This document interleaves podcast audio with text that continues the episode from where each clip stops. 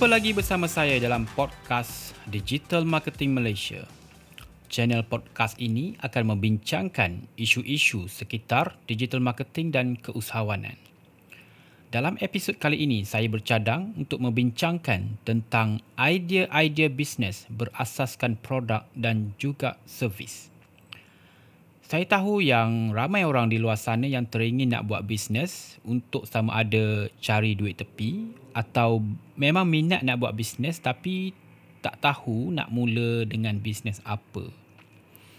Kadang-kadang kita terlalu mencari idea yang perfect sehingga kan kita tak dapat untuk melihat dan bertindak atas peluang yang sudah ada di depan mata.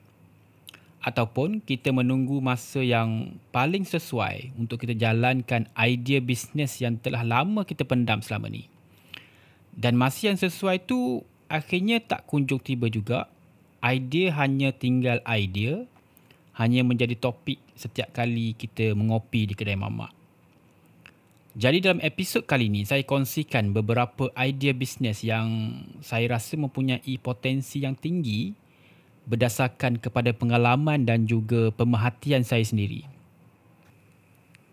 Tapi sebelum itu, saya akan ulas sedikit tentang perubahan mindset yang perlu kita lalui untuk beralih dari mentaliti bukan orang bisnes kepada mentaliti orang bisnes. Pertama, buang sikap perfectionist.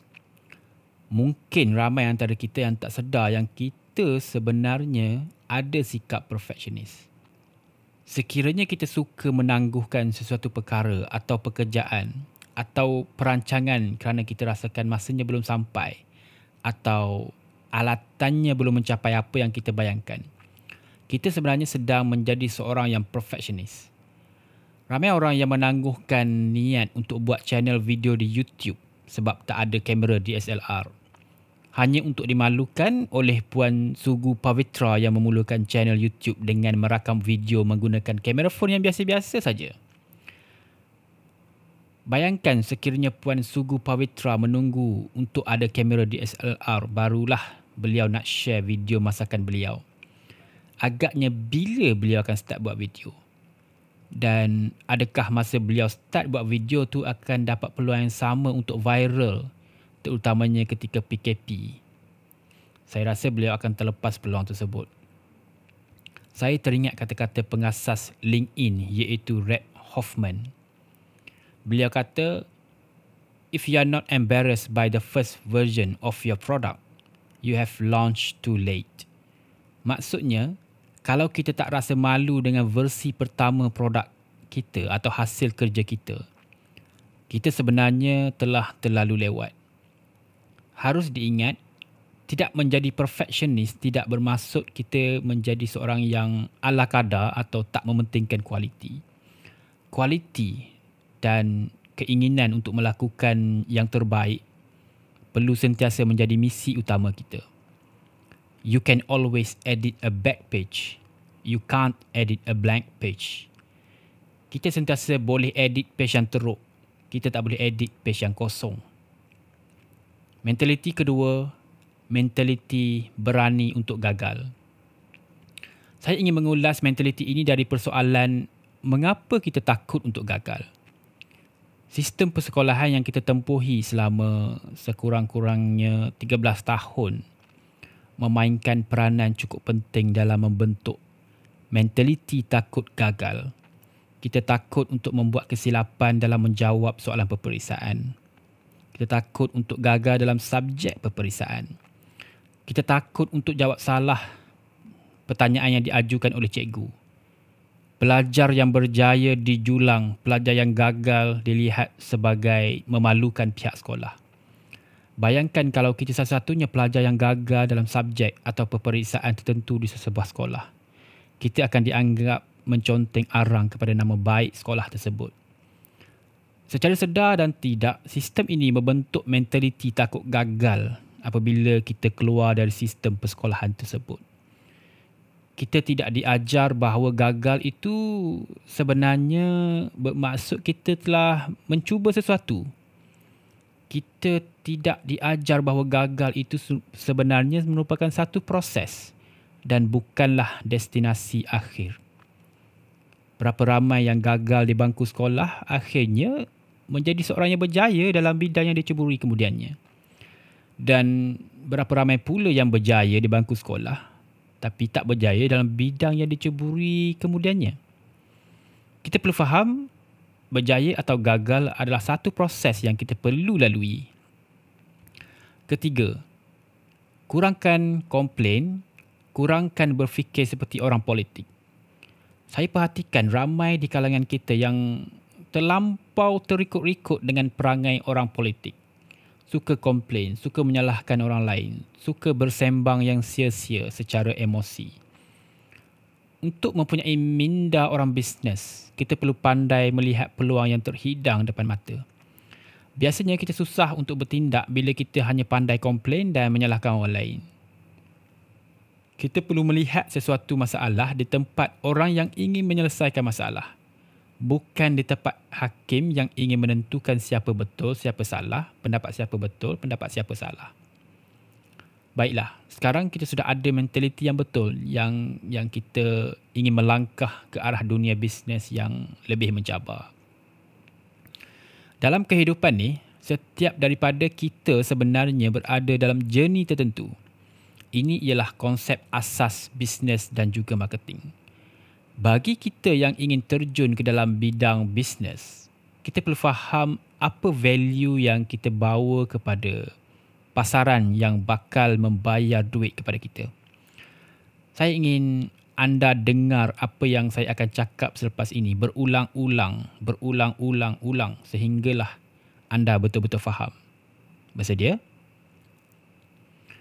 Tugas kita ialah mengenal pasti market yang berada dalam journey tertentu. Ambil tahu di mana mereka berada sekarang dan di mana sebenarnya mereka ingin berada. Kemudian, apa yang boleh kita bantu mereka untuk sampai ke destinasi tersebut? Contohnya, sekarang market ada kulit kusam. Market ingin kulit yang flawless.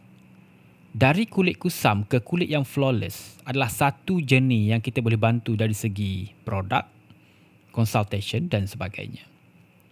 Contoh kedua, sekarang market mencatatkan sales sebulan 50,000.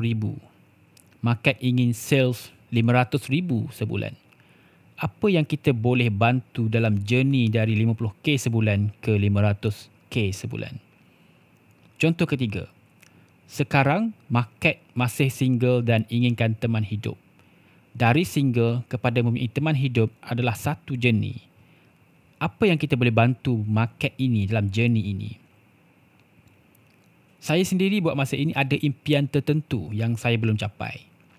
Jika ada seseorang yang datang kepada saya dan menawarkan servis atau produk yang membolehkan saya mencapai impian tersebut, mungkin dalam masa yang lebih singkat dari jangkaan, pastinya saya akan berminat dengan servis atau produk tersebut.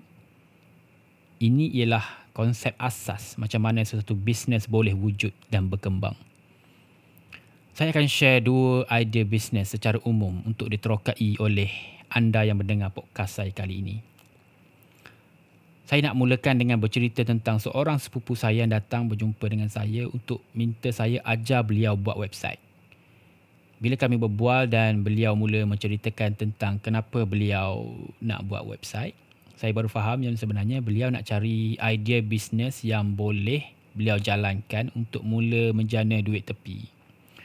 Saya tanya beliau apa sebenarnya yang beliau mahir. Beliau beritahu yang beliau ada pengalaman tujuh tahun training agent dan staff yang buat sales di company yang beliau kerja sekarang. Jadi kemahiran beliau ialah dalam sales. Bukan sahaja buat sales malah train orang buat sales. Lalu saya mencadangkan beliau mula train staff company lain untuk buat sales dengan betul buat waktu weekend dan charge bermula mungkin RM500 sehari. Oleh kerana beliau sekarang tak ada portfolio, beliau boleh cari company sesuai dan offer training secara percuma terlebih dahulu dengan agreement company tersebut perlu bagi feedback dan testimoni tentang servis training yang beliau jalankan. Kemudian saya juga recommend beliau untuk mula update status Facebook dengan share berkaitan sales dan closing. Okey, baik. Jadi persoalannya, kenapa beliau tak terfikir untuk ke arah itu sebelumnya? Sebenarnya, pada kebanyakan masa, kita tak nampak peluang yang terhidang di depan mata kita kerana kita tidak ada self-awareness di mana sebenarnya kita berada. Bagi kes sepupu saya tadi, beliau sudah lama mengajar orang buat sales sehingga kan tidak nampak bahawa skill yang beliau mampu ajar sebenarnya diperlukan oleh lebih ramai orang bukan saja dalam karangan orang yang beliau train saja. Saya bagi satu lagi contoh. Masih ada orang yang mengajar orang lain untuk buat Facebook page. Mereka ni mengenakan bayaran yang agak tinggi hanya untuk mengajar skill yang pada kita mungkin semua orang tahu. Macam mana dia boleh dapatkan orang-orang yang nak bayar sebanyak itu hanya untuk buat Facebook page dan ajar cara update Facebook page? Sebenarnya, pendapat kita mempunyai bias yang tersendiri kita terlalu cepat membuat kesimpulan tanpa melihat kepada keseluruhan situasi menggunakan view angle yang lebih luas. Sebenarnya masih ramai orang di luar sana yang tak ada skill-skill asas yang kita anggap semua orang dah tahu. Orang yang mahir buat design contohnya tidak sedar yang kemahiran design diperlukan oleh pasaran yang lebih luas sekarang. Orang yang mahir dalam human resources tidak sedar yang di luar sana ada lebih 900,000 SME dan sebahagiannya merupakan syarikat kecil yang tidak ada ilmu pengurusan HR yang tersusun. Dan begitulah seterusnya. Jadi selepas faham keadaan ini, saya akan terangkan peluang bisnes pertama yang anda patut sedar ianya wujud dan peluang adalah sangat besar. Idea bisnes pertama ialah bisnes servis. Kenapa bisnes servis? Sebabnya ialah business service ialah satu bisnes yang kita boleh mulakan dengan modal paling minimum atau tanpa modal langsung seperti kami bina Boomstart Media. Business service biasanya berasaskan kepada skill dan masa. Kita gunakan skill dan masa kita yang kita ada untuk menyelesaikan masalah orang lain. Ada dua jenis bisnes. Satu, bisnes kepada orang awam dan kedua, servis kepada bisnes atau kita panggil business to business, B2B. Dalam kes Boomstart Media, kami menyediakan servis kepada bisnes yang memerlukan khidmat digital marketing. Apa yang kami perasan bila kami buat servis kepada bisnes lain ialah market B2B lebih willing to spend. Mereka ada bajet khas untuk menyelesaikan masalah tertentu dalam bisnes bergantung kepada berapa serius masalah tersebut. Semakin serius dan mendesak sesuatu masalah, mereka semakin sanggup untuk spend. Kepada anda yang minat nak ceburi bidang business service ni, ini inilah step-step yang harus anda lakukan mulai hari ini untuk setting peluang bisnes ini di masa akan datang. Pertama, anda harus kenal pasti apakah kepakaran yang anda ada sekarang. Kedua, pastikan anda betul-betul pakar dan mendalami bidang tersebut. Ketika saya masih bekerja dulu, saya melakukan banyak eksperimen dalam bidang digital marketing. Saya melakukan lebih banyak kerja semata-mata untuk mendalami ilmu digital marketing. Walaupun ianya tak walaupun ianya nampak tak setimpal dengan gaji yang yang saya dapat. Tapi ilmu yang yang yang saya dapat adalah sangat bernilai di kemudian hari. Ia terbukti bila saya set up bisnes saya sendiri di Boomstart Media. Yang ketiga, selalu share info berguna berkenaan ilmu tersebut di social media. Pastikan post tersebut berguna dan immediately usable kepada pembaca. Orang akan lihat kita jujur untuk share ilmu tanpa mengharapkan apa-apa balasan. Pastikan kita langsung tak menjual sepanjang setahun atau dua tahun kita share ilmu-ilmu tersebut. Dan yang keempat, bina pengaruh dan personal branding dalam bidang tersebut biar kita dikenali dengan apa yang kita pakar. Bina followers dan selalu berinteraksi dengan followers. Buat dengan konsisten tanpa mengharapkan ganjaran segera dari kerja-kerja ini. Walau bagaimanapun, proses ini mungkin boleh berlaku dengan cepat atau lama bergantung kepada posisi kita sekarang. Jika kita sudah ada nama dalam bidang tertentu, mungkin boleh start bisnes dengan cepat tapi jika kita baru nak mula macam saya mula nak bina Boomstart Media dulu, Saya ambil masa lebih 2 tahun untuk bina pengaruh dan followers di Facebook. Bila dah ada pengaruh dan follower, kita dengan mudahnya boleh buat servis untuk selesaikan masalah prospek dalam bidang tadi dengan tiga pendekatan. Pendekatan pertama, done for you. Bermakna kita buat semua benda untuk klien. Ini model yang kami gunakan di Boomstart Media. Jadi, klien hanya serahkan tugas itu kepada kita dan kita selesaikannya.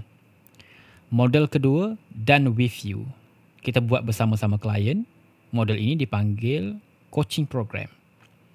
Dan model ketiga, show you how. Model ini ialah model training.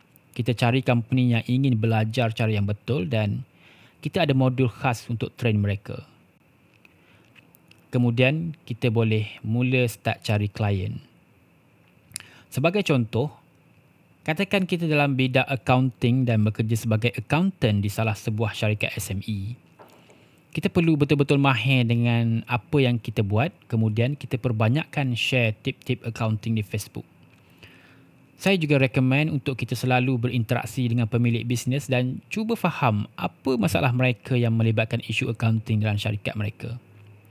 Faham prospek terlebih dahulu sebelum kita share sesuatu perkara.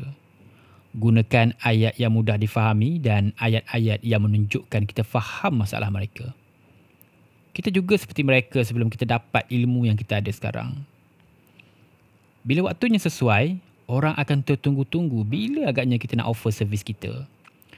Dan bila kita buka saja servis kita, kita sudah ada 5, 10, 15 syarikat yang sanggup bayar untuk dapatkan servis kita. Ini yang kami buat di Boomstart Media dan ianya satu model yang telah terbukti berkesan. Idea bisnes kedua yang saya nak share ialah bisnes berkata, berasaskan produk. Berbeza dengan bisnes berasaskan servis, bisnes berasas, berasaskan produk memerlukan kita untuk mengeluarkan sedikit modal. Modal permulaan untuk menghasilkan atau membeli stok produk. Walau bagaimanapun sebenarnya ada model lain seperti model dropship yang tidak memerlukan kita simpan stok dalam kes kita kali ini saya ingin bercakap tentang bisnes produk yang memerlukan kita simpan stok dan kita adalah founder kepada produk dan brand tersebut. Jadi saya tak akan sentuh model dropship dan model sistem agent atau model lain. Apa yang saya akan ceritakan ini juga berasaskan kepada pengalaman saya sendiri. Saya percaya kita sekarang hidup di zaman produk bukan lagi satu masalah supplier ada di mana-mana saja dan kita boleh buat apa saja produk yang mampu diimajinasikan oleh akal manusia. Cumanya kita takut untuk mula, takut gagal dan takut untuk ambil risiko. Beberapa tahun lepas, saya buat satu produk wallet di alibaba.com. Saya jual produk tersebut dengan harga RM89 sebuah. Dalam hidup saya, saya tak pernah beli wallet berharga lebih RM70 saya keluarkan modal sebanyak 7000 menggunakan kad kredit untuk hasilkan 150 unit wallet dan jual secara e-commerce dan sedikit secara manual. Saya buka pre-order sebelum wallet siap. Ianya habis terjual dalam masa 2 bulan. Pada ketika itu saya masih lagi seorang pekerja yang bekerja secara full time. Jadi macam mana nak start bisnes dengan produk sendiri? Pertama, kita kenal pasti dulu produk apa yang kita nak jual. Ada beberapa cara nak kenal pasti tapi saya nak sentuh tentang satu cara yang saya rasa paling sesuai dan memudahkan kerja marketing kita di kemudian hari. Caranya ialah dengan mencari produk yang sudah ada demo video yang viral berkenaan produk tersebut. Ada banyak sebenarnya produk seperti ini tetapi dijual dengan cara white label tanpa apa-apa branding tak ada brand, tak ada packaging yang unik dan dengan kualiti yang mungkin diragui. Jadi, kita kenal pasti produk ini. Cari supplier produk ini di alibaba.com. Pastikan ianya gold supplier. Kemudian, cuba buat sampel terlebih dahulu. Sampel ini perlu lengkap dengan logo brand kita dan juga packaging produk tersebut. Kos untuk buat sampel biasanya tak begitu mahal, mungkin sekitar RM200 bergantung kepada kos produk. Saya cuba cadangkan untuk kita bayar kepada supplier melalui perantaraan alibaba.com. Alibaba akan pegang dahulu duit tersebut sehinggalah kita dapat barang barulah Alibaba release duit kepada supplier. Ini lebih selamat kepada kita dan kepada supplier. Jadi kenapa kita kena buat sampel produk? Sebabnya ialah supaya kita dapat pegang produk itu dan lihat kualitinya sendiri sebelum kita proceed kepada mass production. Jika ada kelemahan pada produk dan kualiti, kita minta supplier untuk upgrade dan tambah baik. Jika produk sudah ada di tangan, kita boleh shoot gambar dan video demo kemudian kita boleh buka pre-order produk tersebut kepada umum kita akan dapat sebahagian duit sebelum kita perlu bayar kepada supplier. Jadi ialah satu strategi yang baik. Dengan produk yang sudah ada di tangan, kita mungkin sudah promote produk tersebut. Kita boleh lihat sendiri bagaimana sambutan pasaran terhadap produk. Adakah memberangsangkan atau hanya suam-suam kuku saja. Step ini dinamakan validate the market.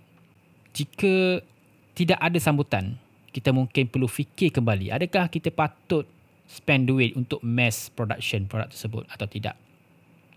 Sebaliknya jika mendapat sambutan yang menggalakkan, ia meneguhkan keyakinan bahawa kita telah menemui satu produk yang tepat untuk dilancarkan. Baiklah, saya telah berikan dua laluan dan idea bisnes yang paling realistik untuk anda bermula.